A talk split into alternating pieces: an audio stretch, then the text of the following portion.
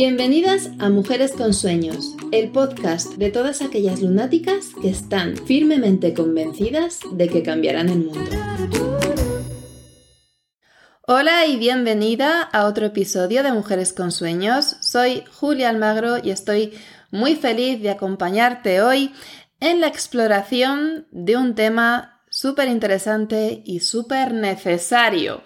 Y este tema es la diferencia que existe entre vulnerabilidad y exhibicionismo. ¿Vale? Te interesa especialmente si eres emprendedora, porque seguro que te han dicho cientos de veces que te tienes que mostrar vulnerable en redes sociales y es muy importante tener claro ¿no? que ser vulnerable no es ser exhibicionista y no tiene los mismos efectos.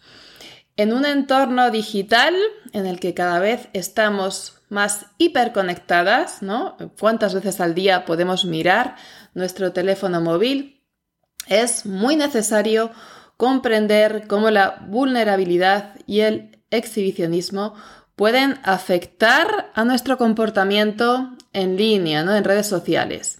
En este episodio vamos a explorar cuáles son las diferencias entre mostrarse vulnerable y caer en el exhibicionismo cuando estamos en redes sociales y cómo podemos eh, abordarlo ¿no? desde la mejor óptica, realmente conectar con esa vulnerabilidad sin que llegue a dañarnos. Porque al final, cuando somos vulnerables en redes sociales, estamos compartiendo nuestros pensamientos, nuestras emociones y nuestras experiencias de manera auténtica. Nos estamos mostrando sin filtros, al desnudo, abriéndonos de corazón y mostrándonos de forma humana, ¿no? De forma eh, que realmente nos permite conectar con los demás.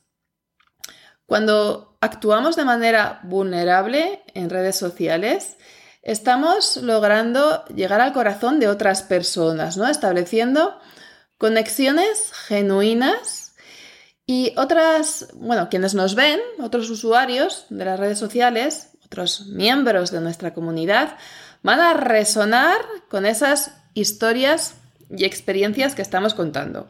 Y no solo en redes sociales, también va a pasar cuando compartimos algo personal en la newsletter o cuando incluso comentamos nuestra propia experiencia en un post de otra persona, ¿no? Que ha sido vulnerable y a la vez elegimos ser vulnerable al, eh, bueno, pues al compartir, al comentar, al darle feedback. Eh, ¿Cómo podemos conectar con esa vulnerabilidad de manera saludable? ¿no? Pues cuando compartes una historia de superación de tu vida, cuando explicas algún reto emocional al que haces frente, ¿no? Algún logro, pero sin esconder eh, pues la parte difícil, porque el problema con las redes sociales es que, bueno, y con el mundo en línea en general, es que las personas, muchas personas lo que elijan es mostrar la cara bonita, la cara positiva, ¿no? Los éxitos, el mejor ángulo, la mejor foto, y ocultan eh, la parte completa, porque no todo es brillo, no todo es luz, no todo es éxito, ¿no? También hay oscuridad, también hay sombras y también hay tropiezos y aparentes fracasos. La palabra fracaso no me gusta utilizarla cuando se hace de manera rotunda, porque para mí cualquier fracaso simplemente es un ensayo, un, intento de lograr las cosas que no ha salido bien a la primera, pero que nos proporciona la experiencia y el aprendizaje que necesitamos para seguir intentándolo y avanzar en nuestro camino.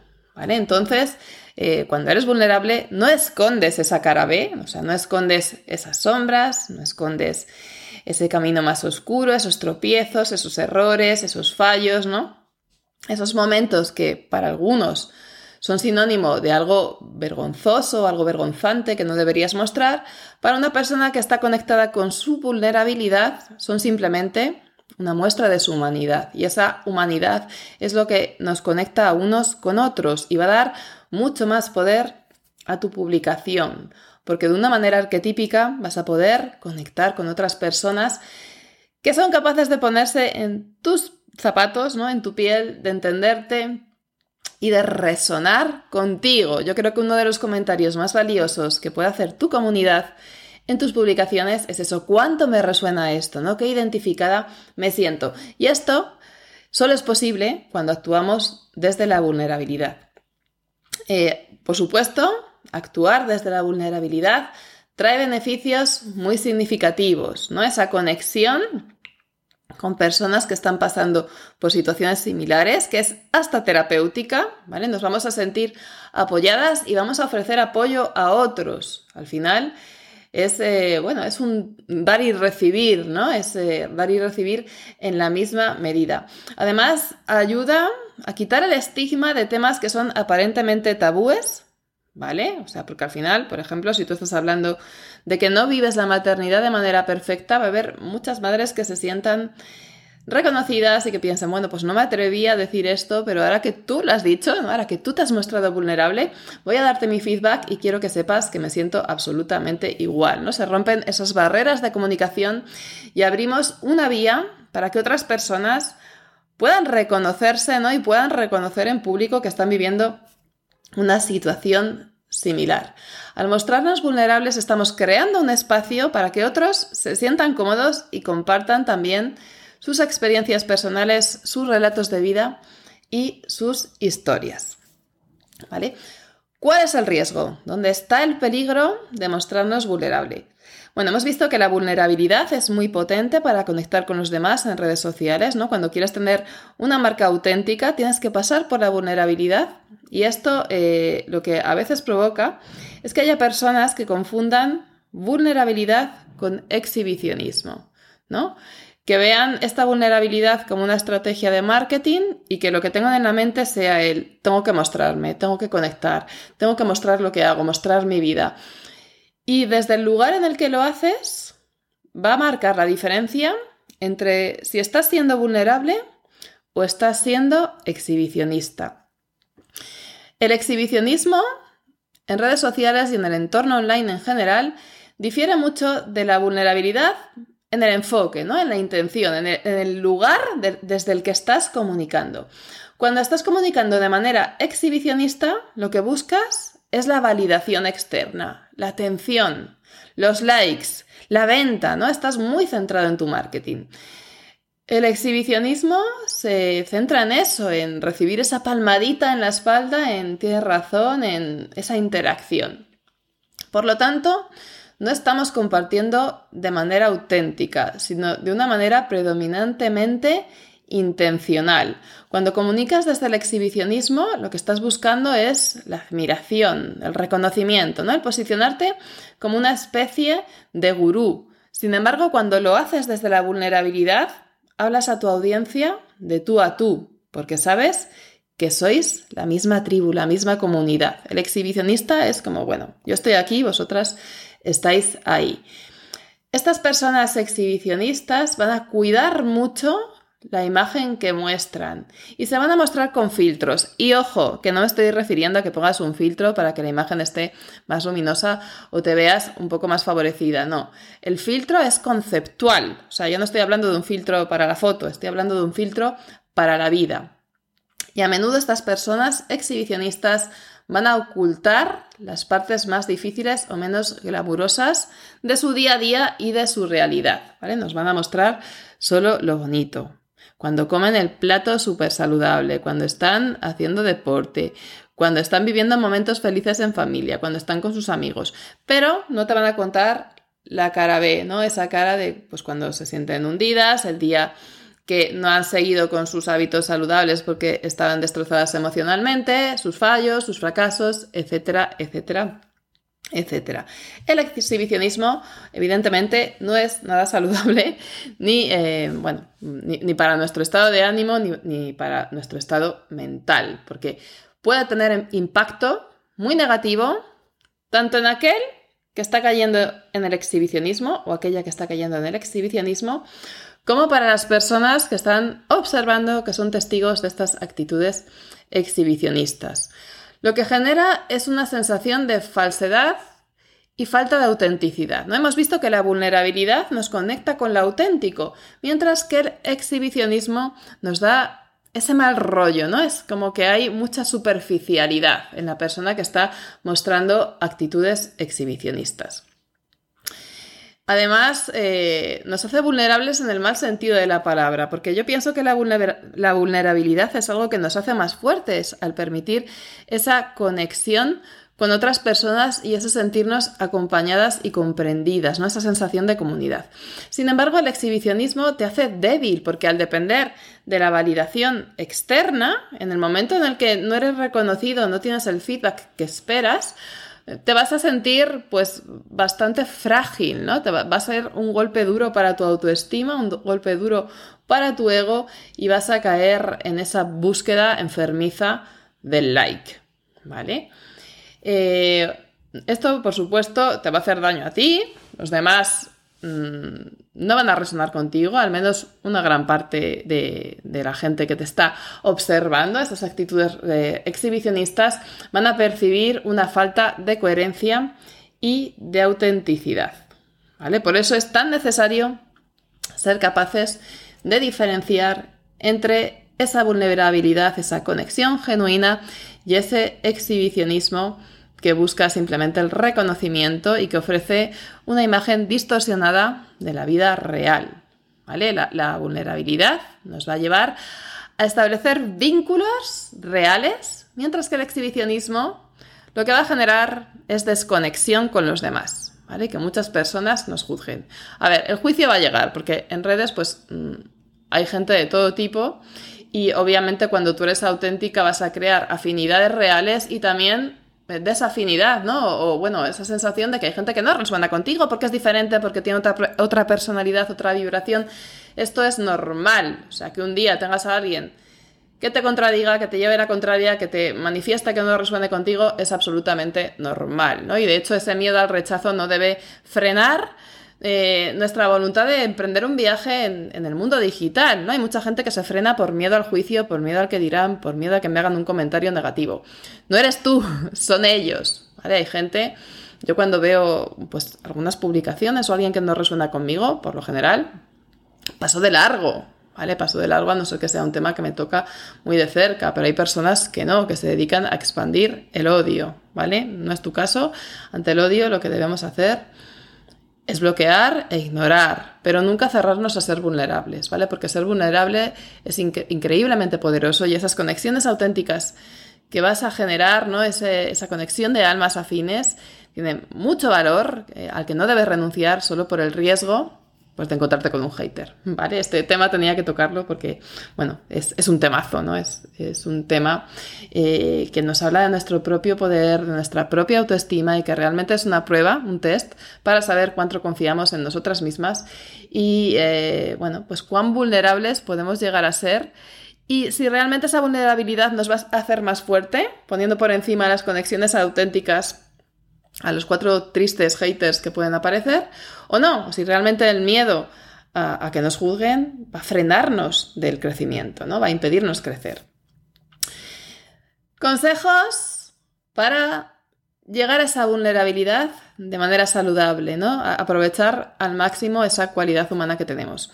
Obviamente, para poder comunicar con vulnerabilidad, el primer paso necesario, un requisito imprescindible va a ser el conócete a ti mismo, ¿no? Esto no se puede evitar, el autoconocimiento eh, es un proceso imprescindible en cualquier vida que quiere dotarse de sentido, ¿no? O sea, lo que queremos en la vida no es ir eh, consiguiendo conquistas materiales paso a paso, sino realmente ir cumpliendo años con una conciencia cada vez mayor de quiénes somos, de por qué actuamos así, de cuáles son nuestros motivos, nuestro propósito, nuestras bases en la vida, nuestros valores, nuestros principios, nuestras fortalezas, etc. ¿no? Entonces, el trabajar tu propio autoconocimiento eh, va a, tener como efecto secundario ¿no? que cada vez comuniques de manera más auténtica y más vulnerable en los entornos online. Obviamente, esta es la base de mi trabajo, ¿no? Yo eh, trabajo con el autoconocimiento desde una perspectiva simbólica. Me he centrado mucho en la astrología, pero obviamente siempre eh, he aspirado y estoy trabajando en ir más allá, el símbolo en su dimensión múltiple, no únicamente en la astrológica. Y mis programas, mis cursos, mis talleres siempre van en esta línea, ¿no? En el conocerte a ti mismo. Sería un poco el mensaje básico de, em, pues eso, de mis contenidos, eh, tanto gratuitos como de pago. Si te animas, si resuena todo esto contigo, serás bienvenida a conocerte a ti misma a través de estos programas. ¿no? Como sincronizarte con la luna, 12 arquetipos para tu realización, Astrology Bootcamp, Luna Próspera, Tu Vida Rica, ¿vale? Tengo un montón de programas que te pueden ayudar a conocerte, a quererte y a mostrarte más vulnerable.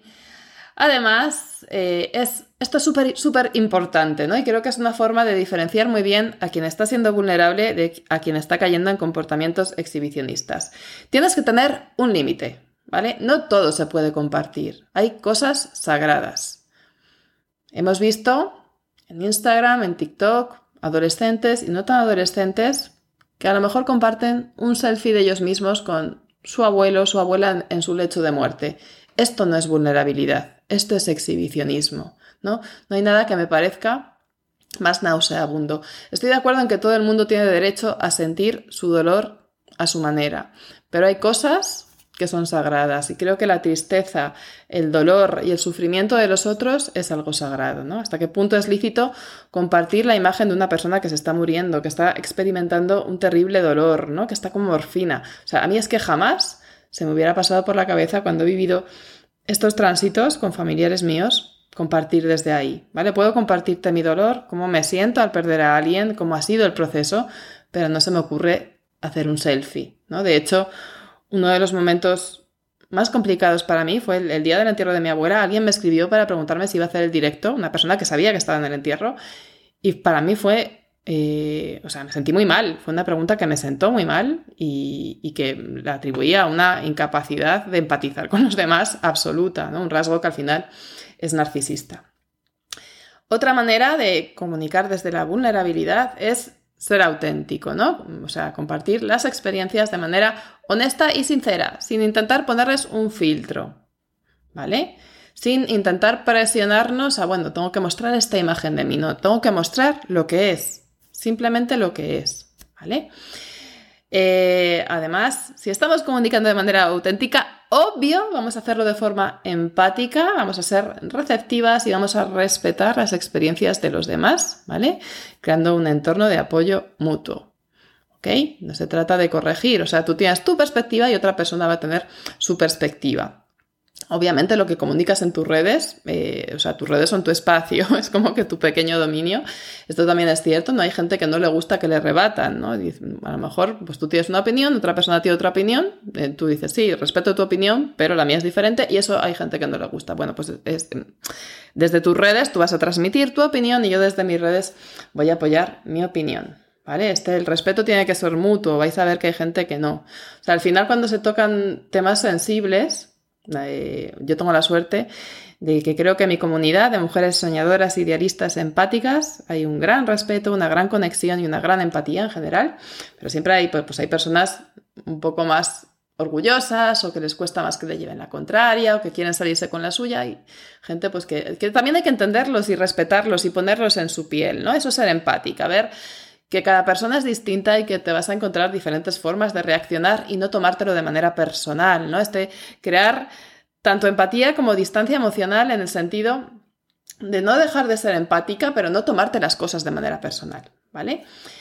Eh, y luego, obvio, si vas a comunicar de forma vulnerable, desde la vulnerabilidad, tienes que anteponer tu bienestar, ¿no? Cuando crees que te has mostrado demasiado, que te has puesto demasiado vulnerable, haz un break, una dieta digital, cuida de ti misma, no céntrate en tu autocuidado y si necesitas desconectar unos días, unas semanas, hazlo. ¿Vale? Nadie te obliga a estar constantemente mostrándote. De hecho, puede ser muy dañino para tu salud mental. Terminando un poco por ir concluyendo este viaje que hemos hecho a la vulnerabilidad y al exhibicionismo, quiero que reflexiones sobre el lugar desde el que compartes, ¿no? A veces quizás esa presión de tienes que comunicar en redes, tienes que comunicar en redes que te pueden transmitir los gurús, quizás te haya podido hacer caer en el exhibicionismo sin quererlo y quizás te has sentido incómoda, muy dependiente de la valoración externa, o a lo mejor te has mostrado demasiado vulnerable y te has encontrado con juicios y haters y, te has sentido mal, ¿no? Te has sentido frágil, ¿vale? Quiero que reflexiones sobre esto, como sobre cómo ha sido eh, tu actuar en el mundo online, en redes sociales, tu comunicación, ¿no? Desde qué lugar has comunicado y que recuerdes siempre que la vulnerabilidad te va a permitir conectar auténticamente con los demás, de construir esa comunidad, ¿no? Que al final yo creo que por eso estamos online. Por lo menos yo estoy por eso, o sea, ha sido mi punto de encuentro. Yo soy una persona bastante selectiva con las relaciones, ¿no? me gusta dedicar mi tiempo a las personas que me importan de verdad y prefiero un círculo pequeñito a un círculo muy grande.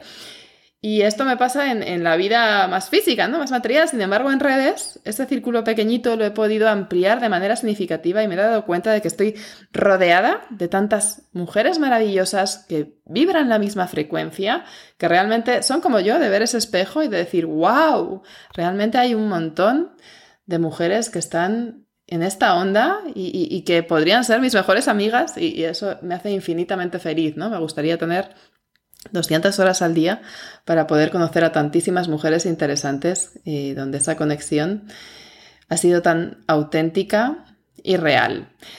Sin embargo, esta vulnerabilidad que nos permite conectar de forma auténtica con nuestra tribu, con esas almas afines, con esa comunidad, contrasta mucho con el exhibicionismo, ¿no? que lo que busca es simplemente el like, el marketing, la imagen, ¿no? esa validación externa que no nos va nada bien. Es importante encontrar ese equilibrio ¿no? de compartir de forma auténtica, eh, pero protegiendo también nuestra privacidad, lo que es sagrado para nosotras, ¿no? decide qué es sagrado para ti, y nuestra salud mental. Y luego, ya para concluir del todo, no me gustaría comentar, hay un documental de Punset de hace ya bastantes años eh, que yo utilizaba en mis formaciones de redes sociales, cuando yo daba clases de redes sociales para marca personal, eh, en el que, eh, bueno, eh, Punset investiga la perspectiva sociológica de las redes sociales, ¿no? Habla con James H. Folder. ¿Foller? Bueno, ahora no me acuerdo muy bien, es un, investigador norteamericano que se centra en, en, el efecto que tienen las comunidades, ¿no? Las redes sociales, ya más allá del online, o sea, en general. Y la idea principal con la que me quedo de este documental es que la felicidad es más contagiosa que la tristeza. Por lo tanto, al compartir en redes sociales tienes la oportunidad de influir de manera positiva en los demás, ¿no? Multiplicando esa felicidad exponencialmente. Hazlo, no te calles, ¿no? Podemos cambiar el mundo simplemente comunicando desde ese lugar de autenticidad y de manera positiva, ¿no? Sanadora. Y ya está, con esto termino. Nos vemos en el próximo episodio de Mujeres con Sueños. Un beso fuerte. Chao. Gracias de corazón por haberme acompañado este ratito. Si te ha gustado, recuerda suscribirte y compártelo con otras soñadoras. Nos vemos pronto en Mujeres con Sueños.